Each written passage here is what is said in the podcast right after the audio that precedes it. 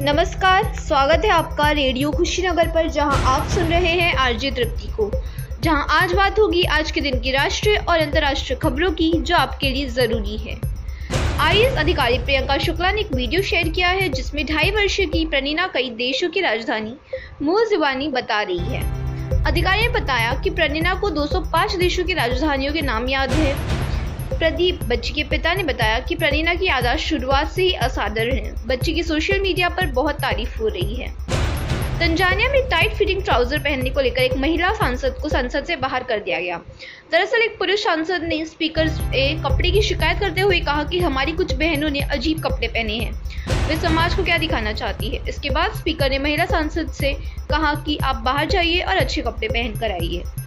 International space station में सोमवार अंतर्राष्ट्रीय मार्गटी वांडे हेई और शेन कुंबू ने ट्विटर पर स्पेस से ली गई हिमालय पर्वत और ट्यूरिन शहर इटली की तस्वीरें शेयर की हैं। मार्क ने लिखा है कि हिमालय में कहीं किसी साफ़ दिन का नज़ारा, ऐसे नज़ारों से कभी मन नहीं भर सकता।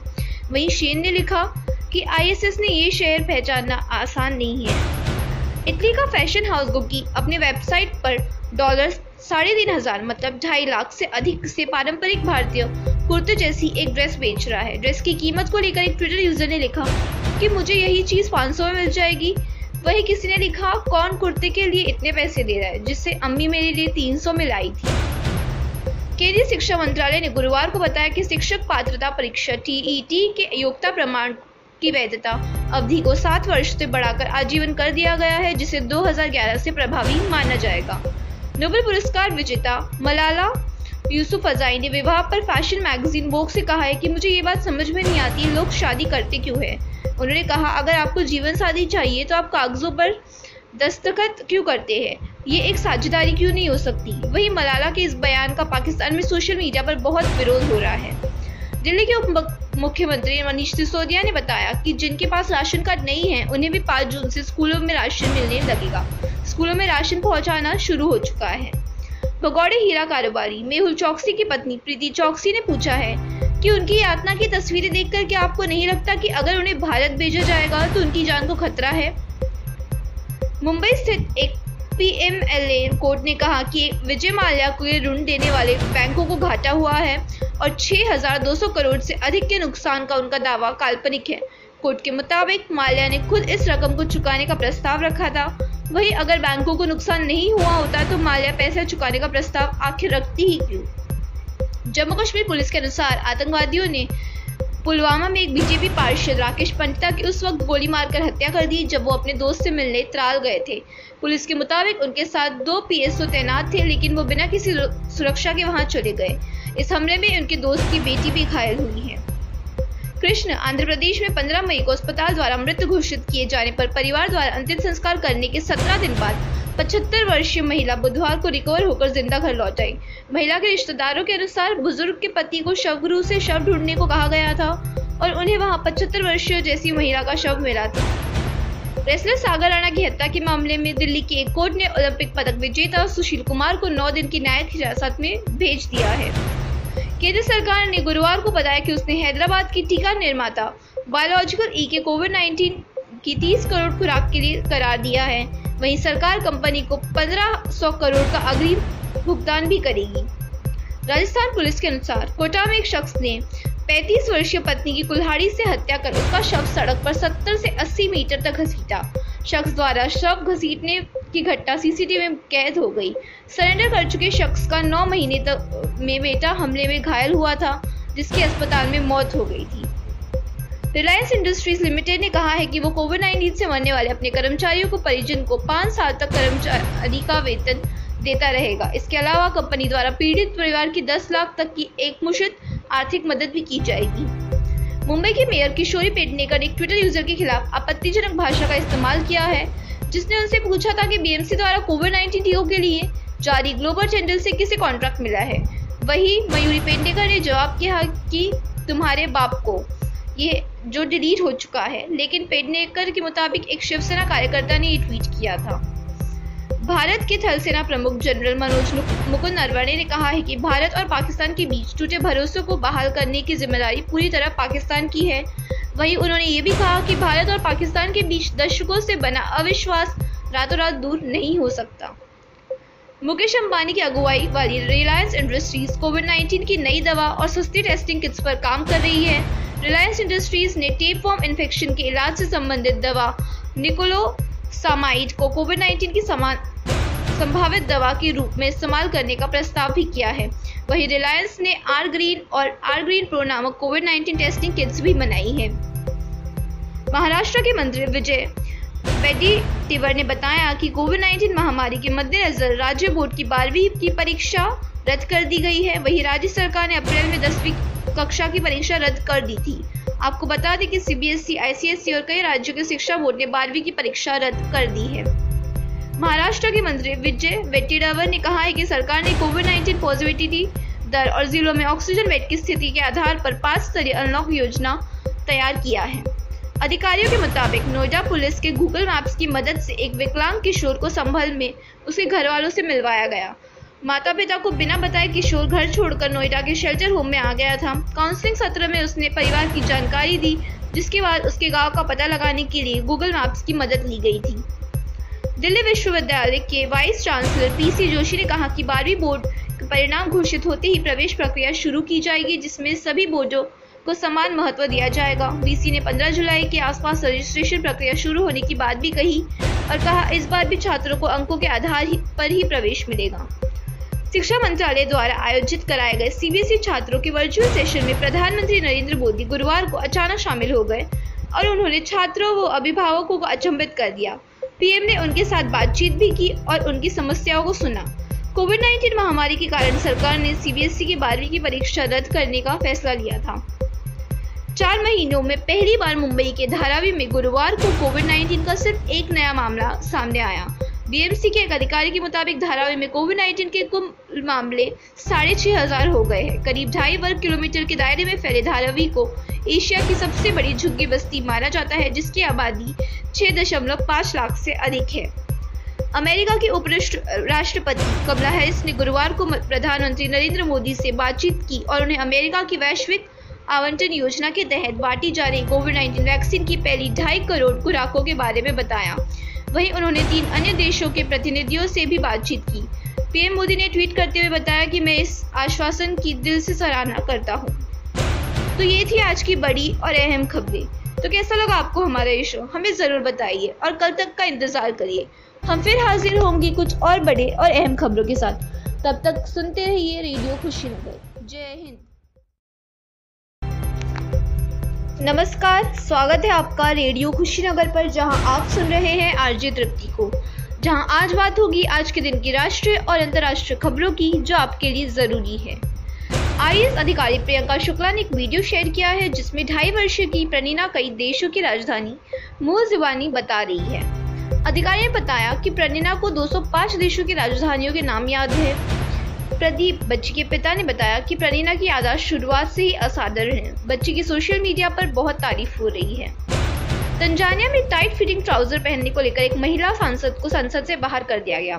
दरअसल एक पुरुष सांसद ने स्पीकर कपड़े की शिकायत करते हुए कहा कि हमारी कुछ बहनों ने अजीब कपड़े पहने हैं। वे समाज को क्या दिखाना चाहती है? इसके बाद स्पीकर ने महिला सांसद से कहा कि आप बाहर जाइए और अच्छे कपड़े पहन कर आइए।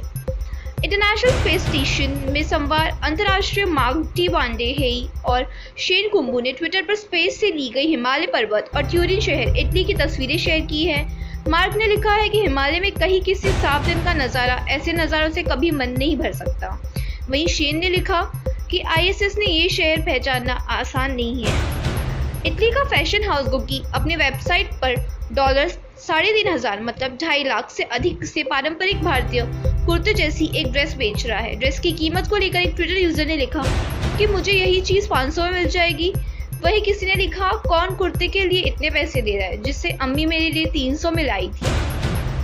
केंद्रीय शिक्षा मंत्रालय ने गुरुवार को बताया कि शिक्षक पात्रता परीक्षा टीईटी e के योग्यता प्रमाण की वैधता अवधि को सात वर्ष से बढ़ाकर आजीवन कर दिया गया है, जिसे 2011 से प्रभावी माना जाएगा।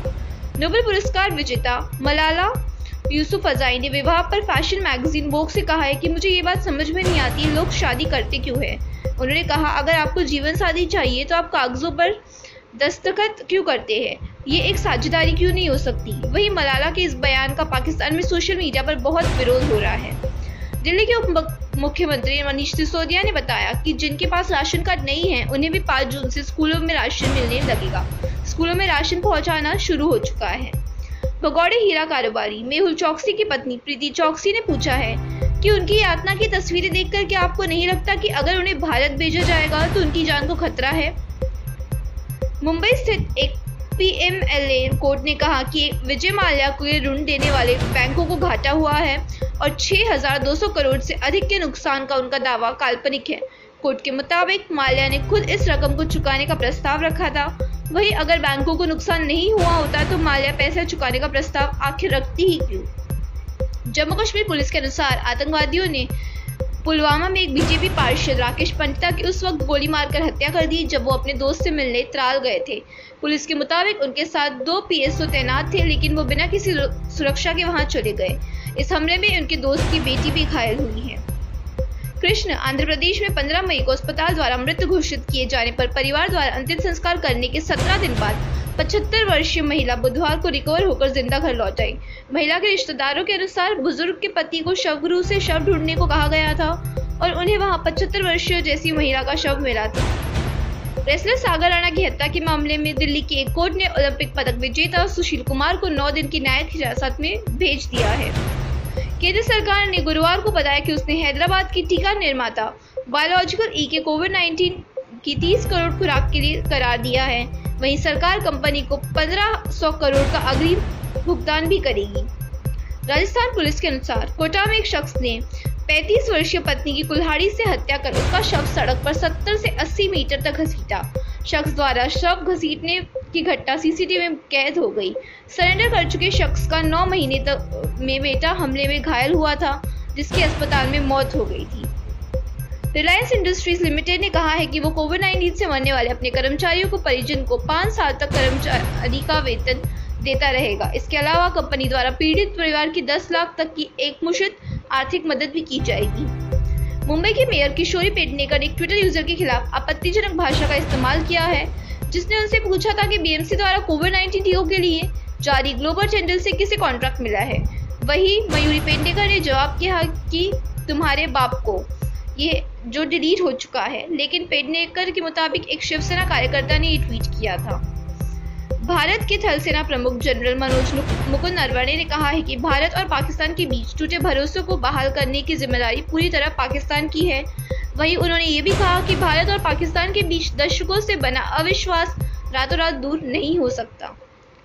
मुकेश अंबानी की अगुवाई वाली रिलायंस इंडस्ट्रीज़ कोविड 19 की नई दवा और सस्ती टेस्टिंग किट्स पर काम कर रही है। रिलायंस इंडस्ट्रीज़ ने टेप फॉर्म इन्फेक्शन के इलाज से संबंधित दवा निकोलो सामाइड को कोविड 19 की समान संभावित दवा के रूप में इस्तेमाल करने का प्रस्ताव भी किया है। वहीं रिलायंस ने आर ग्रीन और आर ग्रीन प्रो नामक कोविड 19 टेस्टिंग किट्स भी बनाई है।